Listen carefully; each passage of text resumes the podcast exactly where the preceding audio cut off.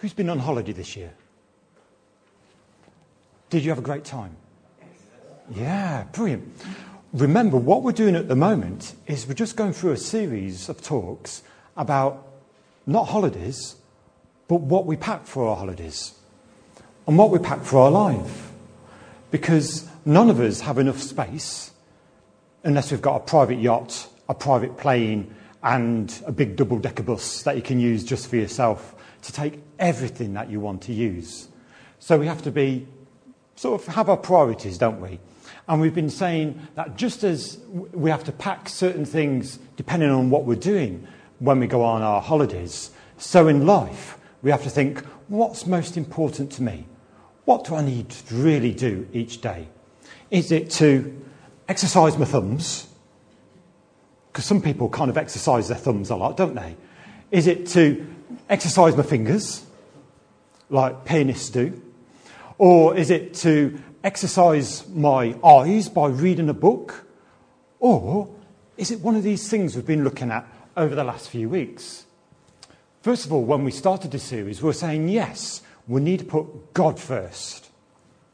And then we were saying, yeah, we've done that. The following week, repenting of our own sins and forgiving others.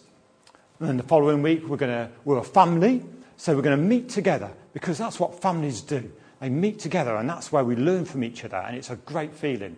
We're going to pray. We're going to read the Bible. And last week, we were thinking about being generous. That's another core Christian value. That's what we were saying. All of these things are. All these things. We might sort of have busyness every day, and we certainly have, haven't we? But all of these things, we're saying, yes, this is something that's got to be right at the top of the priority list to follow God and to do all these things to get to know Him better and to encourage other people to get to know Him better as well. So, what we're thinking about today speak about Jesus. So, that's what we're going to be considering for the next 25, 30 minutes or so. I wonder though, there's lots of verses in the Bible that talk about speaking about Jesus. Here's one. I bet you've heard of this before. Matthew 28, 16 to 20. Now, the 11 disciples went to Galilee, to the mountain which Jesus had designated. And when they saw him, they worshipped him, but some doubted that it was really he. Jesus came up and said to them, All authority or power of absolute rule in heaven and on earth has been given to me. Go therefore and make disciples of all the nations.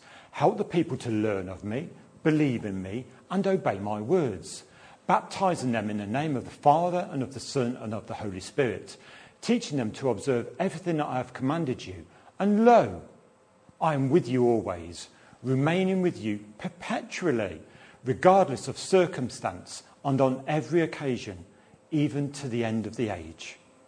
So, just in these verses, if we're sort of thinking about speaking about Jesus, we've got the blueprint. We've got what to say, haven't we? We've got sort of the things that Jesus is encouraging us to do. By magic, let's just highlight them. If we're going to make disciples, we have to help people learn about Jesus and then believe in Jesus and then to obey what he says.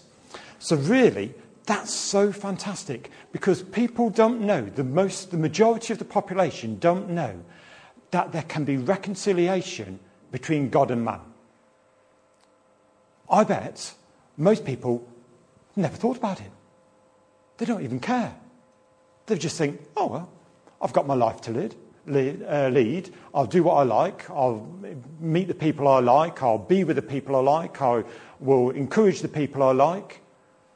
And yet we're thinking so much bigger as Christians, as Jesus' disciples, because we're being encouraged to, to help people to learn about Jesus, to believe in Jesus, and then to make sure they obey. You know, this reconciliation, I have lots of words I say to Jill and say to myself brilliant, great, super duper, all these kinds of things. I can't think of a word that describes adequately Jesus reconciling man to himself. Can you? What's, what's the best word that you can think of? Unbelievable. Yeah, that's a great word. Yeah. Ineffable. How about that? That's a lovely word as well. Let's go for that. Ineffable. Oh, this is ineffable. How about anything else? Amazing. It is. It's so amazing. Like all of these are words in English. Can anyone tell me in another language a word that they just think that sums it up? Yes, I'm looking on the front row now, aren't I? Mainly. I don't think there's, uh, or further afield. Does anyone want to think of another language that just sort of says, yes, this is just a word that would help me if I was praying to say, thank you, Lord, because, Hyungjin, you're just about to say something. Do you agree?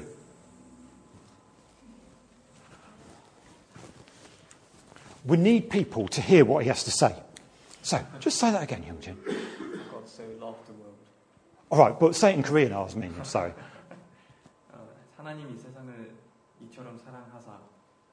Does that about sum it up? That's really good, isn't it? Because what we're trying to do is say, Lord, you love us. You are so amazing, so brilliant, so ineffable, so brilliant, but I haven't got enough words to describe it. That's what it's like, isn't it? When we sort of worship, and uh, sing hymns and songs and things, it's brilliant because people have worked at giving us words. And when we read the Bible, praising God, it's wonderful because we can just read other people's words to help us in our worship. But sometimes it's really good to try and think about our own words and say, Lord, thank you that you've moved me from darkness to light. And then give some big adjectives. Look them up in a dictionary. That's a brilliant thing to do. Read a dictionary and just find some words that you think, oh, I don't know that word, but I'm going to use that now because that really sums up what I believe about God and it sums up my relationship. It sums up a changed life that we've been given and that other people are invited to as well. So, we know this is kind of the things we could be saying. It could be giving our testimonies, all things like that. But the big question is how do we speak? I've got three ideas. How do we speak? The first one, then, in audible words. Now, we've probably all seen town criers with a bell and they say, Oh, yay! Oh, yay! You know something important is going to come then, don't you? When they've said that. So, if we were sort of ringing our bells and saying to people in a metaphorical sense, Jesus has died for you, come and have new life, he's changed my life. That's what we need to do as Christians, isn't it? Ring our metaphorical bell and say, This is important. Oh, yay, listen up. This is what we want to say. Come and be Christian. Come and know the Lord. Now, of course, if we did that totally like that, we'd get a quizzical look off people, wouldn't we? And they'd be kind of disturbed. So it's a metaphorical thing to do. We don't get our bells out and say, this is what we're going to do. But it is an important an announcement to say, yes, I want to tell people about you. Now, we all have conversations. We all speak with audible words. So I wonder if I was going to ask you, and um, this is rhetorical, you don't need to come back to me at the moment. If I was going to ask you, what's your favourite subject if you talk to people in your conversation? I know some people that talk about sport, or talk about the weather, or talk about flags, or talk about the uh, business of the Nuneaton roads, or talk about maths, or talk about their family, or talk about the, anything else. You know, there's things that we can talk about because it's just us, isn't it? We can talk about it. What's the saying? Till the cows come home. Because we can just do it, can't we? It's just natural. It's okay for us. But I wonder, when we are speaking to people, is it easy to discuss those default things, those things that are just so easy to, to talk about? to talk about, I don't know, all those things we mentioned? Or when we're having a conversation, do people think of us as a moaner? Hmm. Can't get over Leicester Road Bridge again, there's that many cars around. Tried to get to the doctors this week, couldn't, two weeks booked up. Bother. Or are you a rejoicer? Oh, it took us a while to get over the Leicester Road Bridge, but we got there. And Asda, there was one space left in the car park. Brilliant. Oh, marvellous this, this, that, and the other. You know, when you speak to people, are you a moaner? Are you a rejoicer? Do people enjoy being with you? Or do they kind of not, but they don't tell you? Is it easy to speak about Jesus? Again, this is rhetorical. You don't need to tell me just yet. What would make it easier to talk about Jesus if we really needed to? We might have some of these answers in a little bit, or you might just ponder about them later on and come up with an answer later on, and you can tell us all about what your answer was. So, if we've had audible words about speaking, then we need actions as well, because as we act, as we do things, either in our family or at home or in society around us or at work, so we are speaking, aren't we? When someone asks you to do something at work, for instance, or at church or at home, okay, if I have to. Or can't wait. Perhaps you're a bit not so enthusiastic as, enthusiastic as me, saying, yeah, let's uh, empty the dishwasher together, darling, or something like that. Do you know what I mean? It's not kind of being enthusiastic over the top like, but it's still saying in a positive way, yeah, we're together. Let's do this. It's really good to be with you. Or if you're out just walking and you see someone, you can say good morning to them, just like you can on the canal. Because it seems that the canals are set in the 1950s or before, doesn't it? Because people will say hello to you when you walk along the canal. You know, sometimes it's not just audible words, it's not just action, but it's also writing and drawing that people do to communicate. Especially, sort of nowadays, people do communication a lot by typing and texting and messaging and Snapchatting and Instagramming and all sorts of things like that. So, writing and drawing. But I like to be old fashioned sometimes. I love getting a postcard. Here's one from Loch Ness. And it says at the end, lots and lots of love from Jill.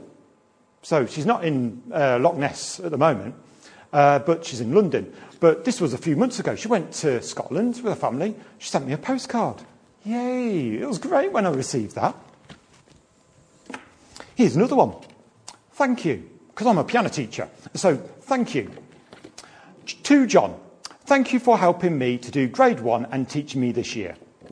Not nice. I sort of I keep them. I'll look back at them in a few years' time and think, oh, that was nice. I remember that person. And that was really encouraging to me because hopefully I've encouraged them to practice every day and get better and things like that. So, doing things that we imagine can be useful and helpful is just being nice. Some people send birthday cards, they've got a ministry in it, and they just send birthday cards regularly. What a blessing that is.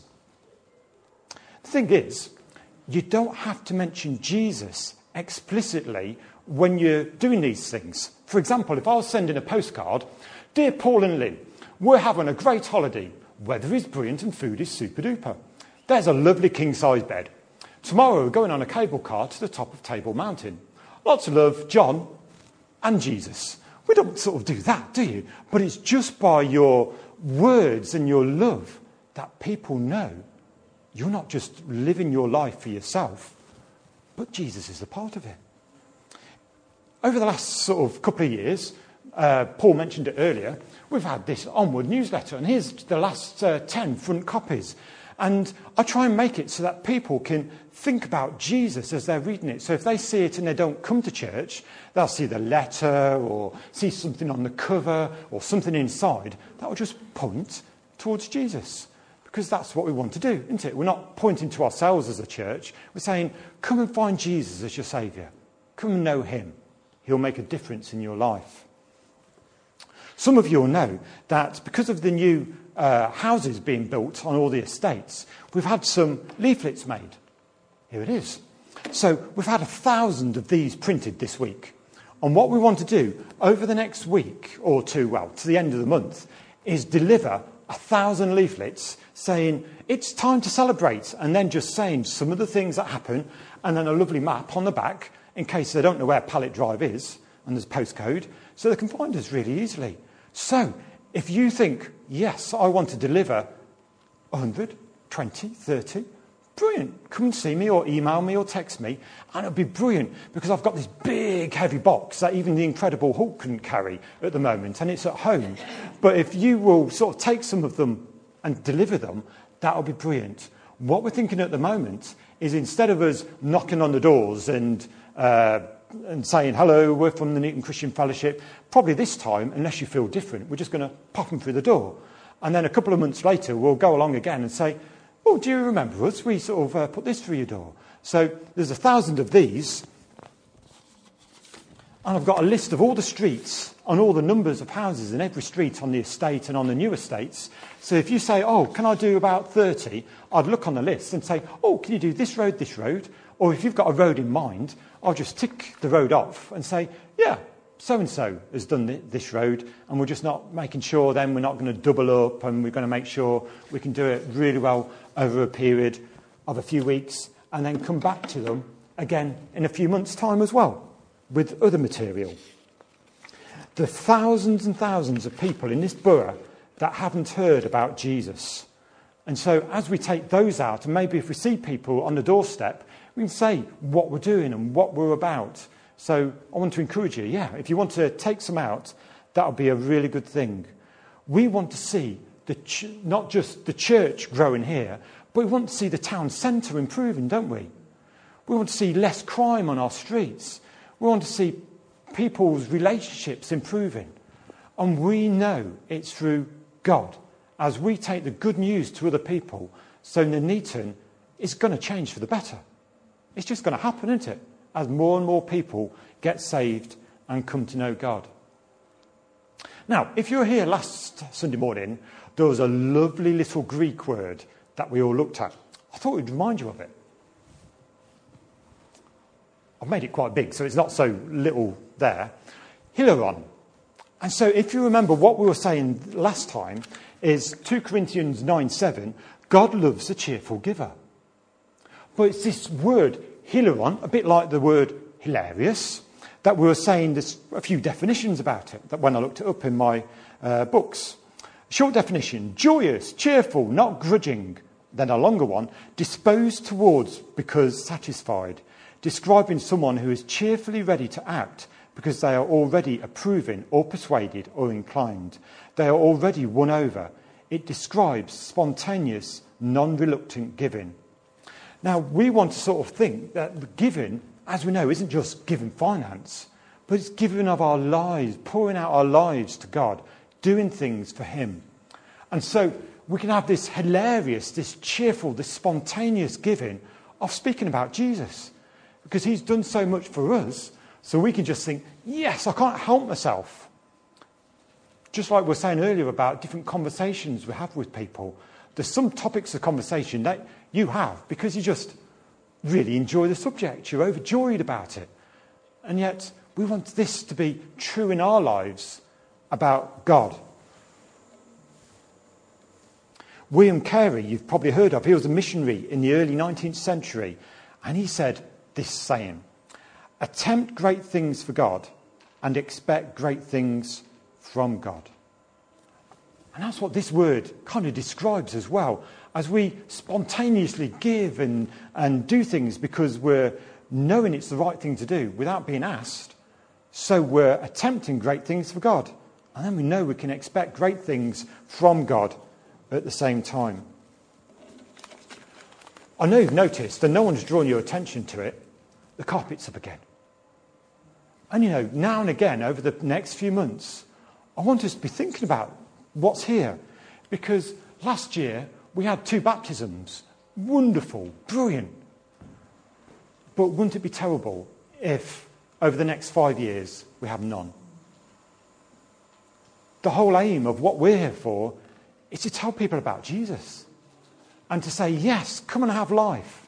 Come and have new life. Be a new creation through what God's done. Only Jesus is the way, the truth, the life. We can read lots of holy books or listen to lots of holy people, but it's Jesus that makes a difference in people's lives. And we want people to know, just like we were saying about it earlier, it's about uh, believing in God, like hearing about God, then believing, and then doing what He says, just like Jesus commanded in Matthew, in, yeah, Matthew 28. Jesus died 2,000 years ago, but his resurrection and ascension has an impact still today on our lives. And we want to encourage people that don't come to know about Jesus too. Very important chap, John Sentamu. He gives the church two options, and you've probably read this in the latest Onward. He says, We must evangelize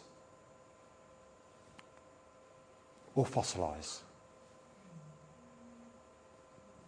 If we go out and God, through us, brings people in and talks about, and sort of gets new creations and new converts and new disciples, how wonderful that is. It's going to make us think about what happens in our services, what happens in our midweek, what's the very structure of what we do as a, as a church. Fossilizing isn't just about being extinct. Fossilizing can mean just staying in a rut, not changing, just keeping the same, because we've always done it that way. But as new people come, so we're going to be encouraged to think about exploring new ways to tell people about God, new ways to live for God ourselves. They're going to encourage us to read the Bible more for ourselves. We might be excited about the reading the Bible already and praying, but as new people come to faith in the church, so their excitement will spill over, won't it? And maybe it will make us more excited to say, yeah, I only read the Bible a bit now and again, or I only pray a bit now and again. But as people testify and get to know God, so that will encourage us and our lives will change.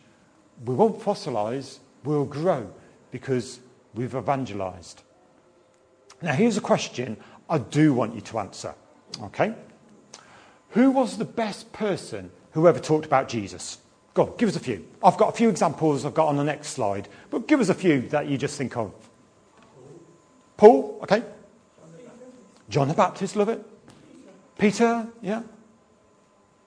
Should I put up next? Oh, and say it again. Billy Graham. Billy Graham, Billy Graham, yeah, wonderful.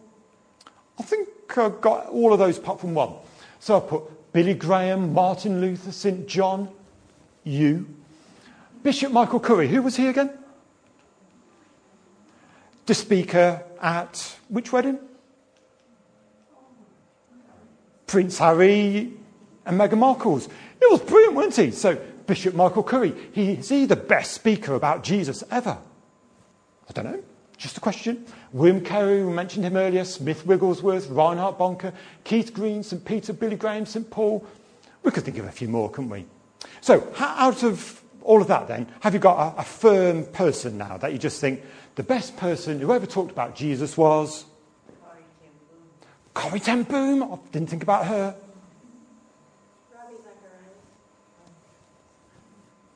It's Jesus. But I do like your idea as well. That's a brilliant one. Jesus is the best person who ever talked about Jesus. Without question. It is just so. I've got a few verses I want to read to you. And you will know this story very well. Luke 24, verses 13 to 35. It's all about the Emmaus Road. Luke 24, verses 13 to 35. Now, that same day, two of them were going to a village called Emmaus, about seven miles from Jerusalem. They were talking with each other about everything that had happened. As they talked and discussed these things with each other, Jesus himself came up and walked along with them, but they were kept from recognizing him. He asked them, What are you discussing together as you walk along? They stood still, their faces downcast. That's really important. One of them, named Cleopas, asked him, Are you the only one visiting Jerusalem who does not know the things that have happened there in these days? What things? he asked. About Jesus of Nazareth, they replied. He was a prophet, powerful in word and deed before God and all the people. The chief priests and our rulers handed him over to be sentenced to death, and they crucified him. But we had hoped that he was the one who was going to redeem Israel. And what is more, it is the third day since all this took place. In addition, some of our women amazed us. They went to the tomb early this morning, but didn't find his body. They came and told us that they had seen a vision of angels who said he was alive. Then some of our companions went to the tomb and found it just as the women had said, but they did not see Jesus. He said to them, How foolish you are, and how slow to believe all that the prophets had spoken. Did not the Messiah have to suffer these things and then enter his glory? And beginning with Moses and all the prophets, he explained to them what was said in all the scriptures concerning himself. As they approached the village to which they were going, Jesus continued on as if he was going farther. But they urged him strongly Stay with us, for it is nearly evening. The day is almost over. So he went in to stay with them. When he was at the table with them, he took bread, gave thanks, broke bread, and began to give it to them. Then their eyes were opened and they recognized him and he disappeared from their sight. They asked each other, Were not our hearts burning within us while he talked with us on the road and opened the scriptures to us? They got up and returned to, at once to Jerusalem, even though it was dark and dangerous. There they found the eleven and those with them assembled together and saying, It is true, the Lord has risen and has appeared to Simon. Then the two told what had happened on the way and how Jesus was recognized by them when he broke the bread. They were downcast. They were followers of Jesus, and their world had ended. Jesus had died. They believed in him. And yet, as Jesus walked along with them, and they recognized him eventually, so it says, their hearts, in this version, the Passion Translation, didn't our hearts burn with the flames of holy passion while we walked beside him? I've got some other versions that say things. Didn't our hearts burn within us? Weren't our hearts greatly moved? Weren't our hearts on fire? Weren't we excited? Weren't our hearts ablaze within us? Weren't our hearts glowing? Our hearts had felt strangely warm. Didn't we feel on fire? Weren't we excited? Were not our hearts filled with joy? Weren't our hearts on fire within us? What's the difference? Jesus had been with them. Jesus had explained all about from the Old Testament what he was doing and why he was there. And so instead of being downcast, all of a sudden, there was something within them. Their hearts had changed, their attitude, their feeling had changed. And I love the Greek word with this. It's the third one of the day. Koumene. And it's from the word kao. This verb kao, and it means to burn intensely or to be kindled into emotion, to be set on fire.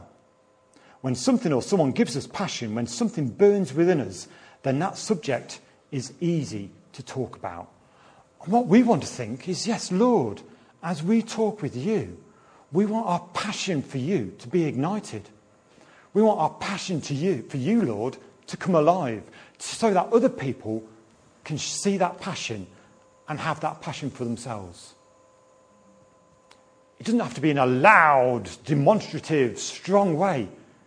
Telling people about Jesus can be done quietly, calmly, just one to one. But as our passion and that burningness inside us is passed on to someone else, so they can experience too. And that can be something that we really pray a lot about, can't it? Lord, let the passion that we have for you increase. And Lord, let us go and tell people about the passion we have.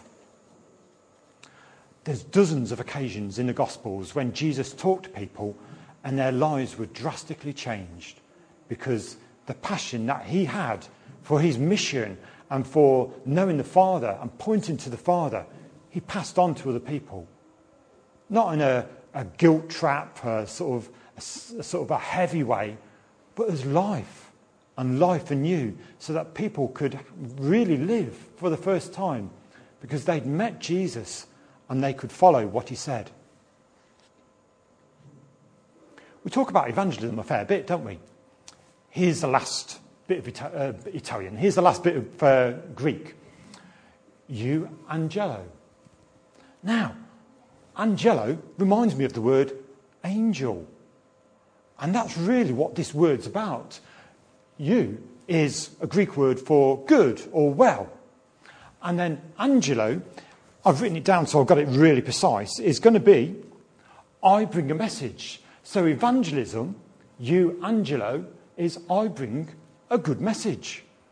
So if we're thinking about evangelism, it's not I bring a message that I find very difficult to, to share, but I bring a good message, a transforming message, a message that you can enjoy and will be of benefit, not just for you, but your family and those that you know.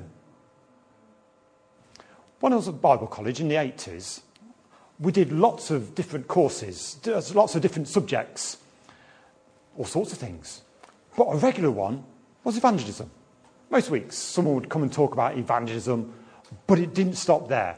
The brilliant thing, I think, about the college was it wasn't just a theoretical thing that we learnt about, but every week, either for a morning or afternoon, we went out somewhere. And we put it into practice door to door, doing singing dancing, drama on the streets, all sorts of things we did. Um, all sorts of things, yeah. And so that was something that was really positive. And then this would be in small groups, and then once a year, the whole college, like 150 people, would go into the centre of Birmingham or into the suburbs and just do something all together, just making a big impact. The trouble was, most people were fine with learning about Greek and Hebrew and different theologies and different books of the Bible and all this sort of stuff. But most people find it much harder to actually go and do the evangelism. This is rhetorical again. Have a think about it. Don't tell me. Why can evangelism seem so hard sometimes? Don't need to tell me. Have a think about it. It's such good news, life transforming. Yet it seems difficult, doesn't it, sometimes, to go and talk to your friend or family member about what Jesus has done for you, to tell them the good news, to tell them all about what's been happening in your life. We know this. We know we're Christians, not just on a Sunday when we meet together in these four walls, and it's great to meet together. We're Christians all through the week. We're disciples of Jesus all through the week. We can take the transforming power of God to people we meet all through the week. And that's perhaps what God is calling us to do. But sometimes, maybe, it's easier to dilute the message just to make it easier for us and maybe to make it easier for the people that are listening. Just say a prayer. You'll be a Christian. Pray to Jesus, and that's it. But God is calling us not to water down what Jesus says, but to cause people to learn about him, to believe in him, and then to follow him in full obedience.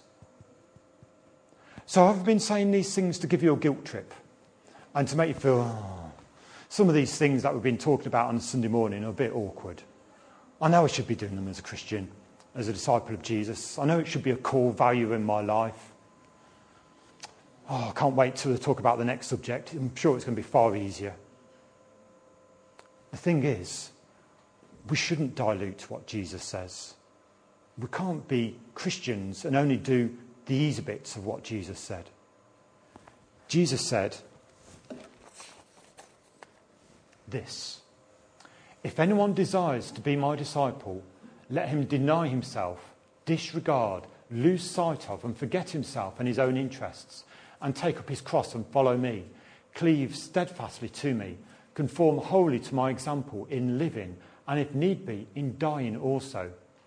For whoever is bent on saving his temporal life, his comfort and security here, shall lose it, eternal life.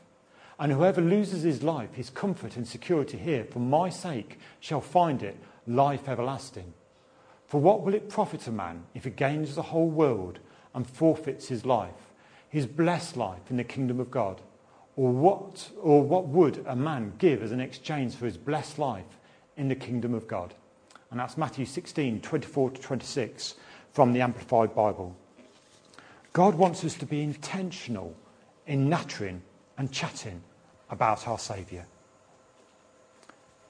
sometimes we'll pray and we'll be, God will just whisper into her ear, yeah, go and talk to that people, that person about me.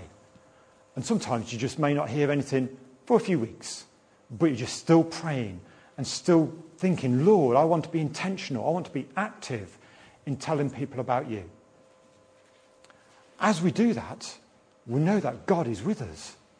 And He will create situations for us as we pray and ask Him, Lord, help me to be your ambassador. I was thinking about that this week. I was thinking, if you're ambassador of the Queen, of the Court of St. James, I think it's called, what a great sort of thing to be, an ambassador in a different country for your government, whatever nationality we might be.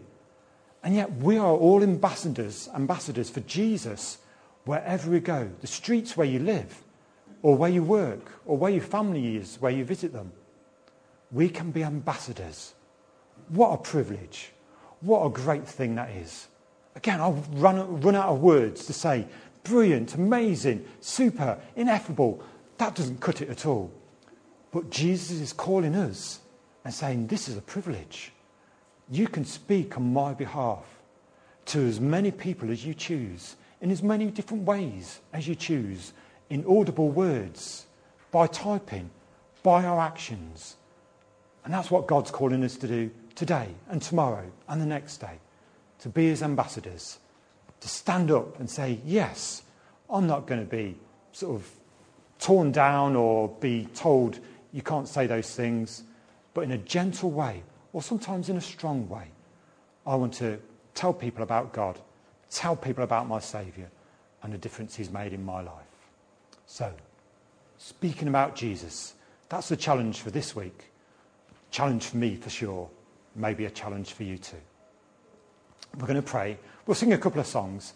And then Hyungjin's going to come and share a little bit about what he's been doing over the last few months, which is all to do about speaking about Jesus. But let's just pray first, and then we'll just have a couple of songs to just get our uh, legs moving a bit and our heart pumping, and then we'll listen to Hyungjin a little bit as well. Lord, we are so glad that you call us as your ambassador. What a privilege. Lord, as we step up to that role and think about what to say to our friends and our family, whether through words, through actions, or through, uh, through things on the sort of digital ways of doing it, Lord, Lord, we say, will you lead us? Will you guide us? We don't want people to be put off from you by what we say or the way we say it. We want people to be strengthened, to be led closer to knowing you. So, Lord, give us the words to say the circumstances and the opportunities to do it because we are keen. We want to know about you and make you known, Lord. So help us to do that, we pray. Amen. Thank you, Lord, for our hearts burning for you, for our hearts being strangely warmed. Lord, you strangely warm our hearts some more as we learn more about you as we follow you and over these years to come, Lord, we want to just, like that burning bush in Exodus, to be burning for you, but not burning up, burning out, fizzling out. But Lord, saying, Yes, you are the way, the truth, and the life. Help me to be that signpost, strong and steady because of you, Lord, pointing to other people and sharing in my life what you've done so that others can know that too. Amen. So is going to come and speak to us about the last few months and what he's been doing and how he's been thinking about speaking about Jesus is vital and important.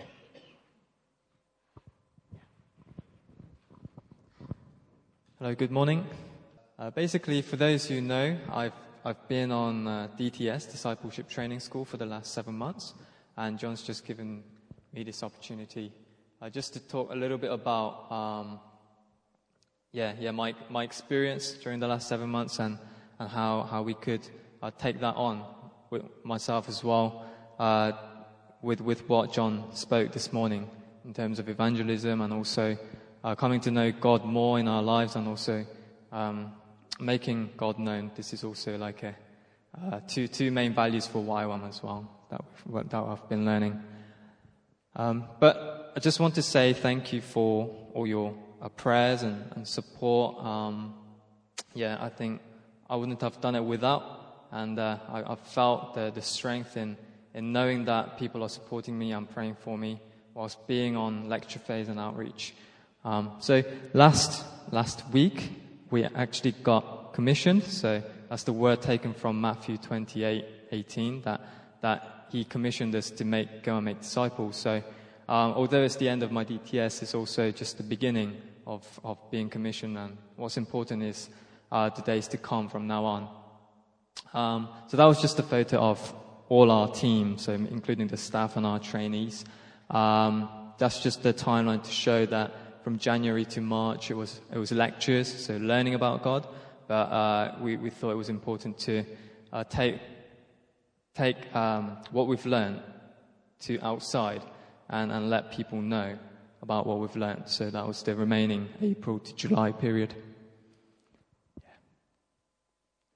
I think, uh, yeah, just, and we've done a debrief, uh, so-called thing called debrief when we've come back from our outreach. And the last outreach I've been to was Philippines for two months. And uh, it was just so important just to reflect back on, on our experiences. Um, and as I'm also uh, showing you some pictures today, I think it's just a reminder for myself of what God had done. Because I was browsing through the photos and I was amazed to see like all the things that went on that I forgot as well. Um, but that was the picture of uh, everything that, like a timeline of everything that we did, and it's, it's very busy. And uh, yeah, I, also want to take this opportunity to ask you um, for prayer because now that I'm back, and uh, DTS was uh, a program where it's very intentional um, to, to help you to grow in your relationship with God and your discipleship. But um, obviously, that, that was a very intentional thing, and um, it, it, costed a lot of time and, and effort and, uh, and also money as well. Um, but now that I'm back, I also ask you to pray. I can uh, you know, you know keep, keep going with, with the things that I've learned. Yeah, these are just lectures that we've gone through. Yeah, but my goal for the outreach was um, now that I've learned so much about God, uh, about His love as well, I wanted to um, really grow more in understanding His love.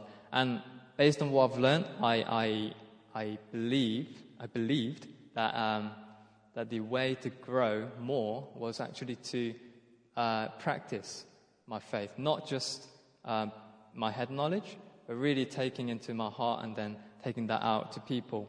And my kind of uh, theory was that if I do that in practice, then I will be able to grow in my relationship with God further. And uh, to see my skills growth grow as well in, in preaching or teaching whilst on outreach. Actually, I want to start from Nuneaton because Nuneaton was my our, our first outreach, and uh, I want to highlight the day. I think it was the last day of February when when uh, I'm not sure if you remember. It snowed so so much and it was so cold, uh, and that week we actually had lectures at the uh, St Nicholas uh, Church uh, just in front of the library in, in the town centre. Um, but it was it was really good experience. Um, I think it was Magid, our leader, who was speaking then, and he was talking about, you know, how our faith is, is kind of as opposed to our feelings. And so um, it was very good to be in such a cold and, and miserable place to, to really just uh, be a testing for ourselves, to test our faith, but also to grow in it by overcoming uh, those, those uh, bad feelings. And, and so um, we were in town center and we, we saw a lot of uh, a lot of things that God did. We, we doubted a lot as, as well, but um, we, we, we got to the town, we started singing uh, and worshiping and just, just praising God. That, that, was, that was about it. We were, we were saying, let's praise God. And I think that, that shifted the atmosphere, and, and we ourselves were you know, healed uh, inside uh, in, our, in our spiritual minds. Uh, there was one, yep. Um, that was the next, uh, our, our, first mm, uh, official outreach was to Kent as well for two weeks, um, or, one week, I think. And uh, yeah, Kent, Kent was my, my first time to, to really just uh, visit intentionally to, to, to go to the Canterbury city as well. Uh, we also went to the neighboring, uh, more rural areas. Um, but we saw um, just that place being such a, a place with Christian heritage. Um, we, we saw that it wasn't burning as, as it used to be. Um, and uh, we're thinking about you know, uh, what we could do. So things included like uh, prayer walk that we did, um, also going to uh, hard places, hard areas where, where we went to do some programs, but also uh, half of the time I was playing football along, along with the two other lads. And that was very effective and it was very surprising for me because uh, I just wanted to just say the gospel. like God is, God is good or God is love, uh, you've sinned or you, you, have to go to heaven. But um, I think that was when I kind of first gradually learned how to build relationships as well with people um, and then really, uh, yeah, not, not just say the right things, but actually be motivated by love and play football and then go on from there. Mm. I also went to Egypt, so um, very, very lucky enough to go to Egypt. We were there for two weeks. That was just a view at the bottom of uh, what you can see from the top floor of the church that we were on. And so you just get the feel of what Egypt's like. Uh, our team there. And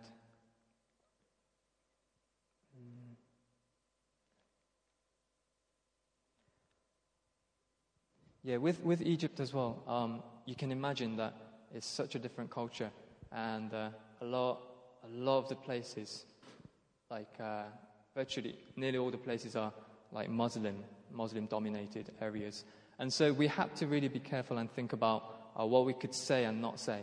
Um, and being being the Muslim country as it is, we can't be very explicit with like our Christian message, and so sometimes we have to adapt um, in in going about just talking about God, but not Jesus, because uh, we didn't, our, our, challenge was not to compromise the existing ministries and, and pastors in the local area.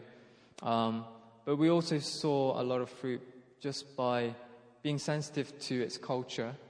Um, they still needed a lot of prayer, obviously.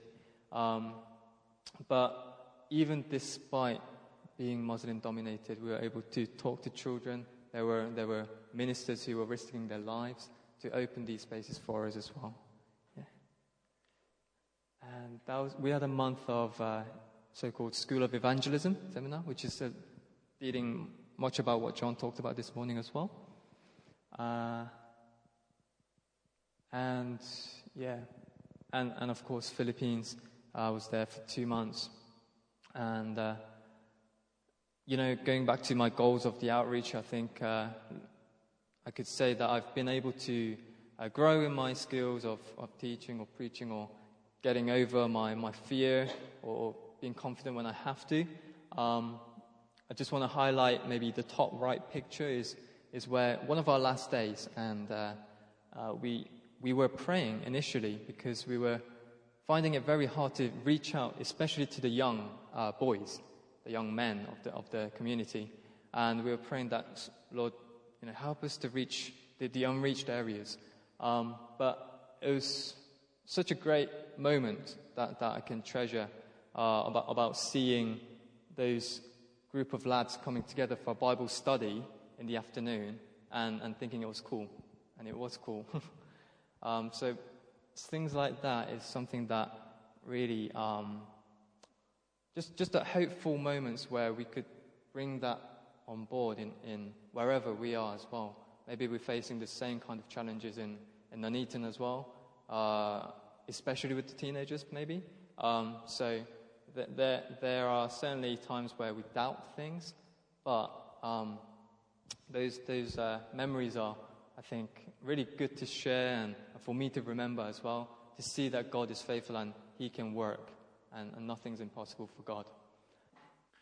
The supreme favour of the Lord Jesus Christ and the multifaceted and extravagant love of God is with us. May the Holy Spirit join all our hearts together in love and purpose. Amen.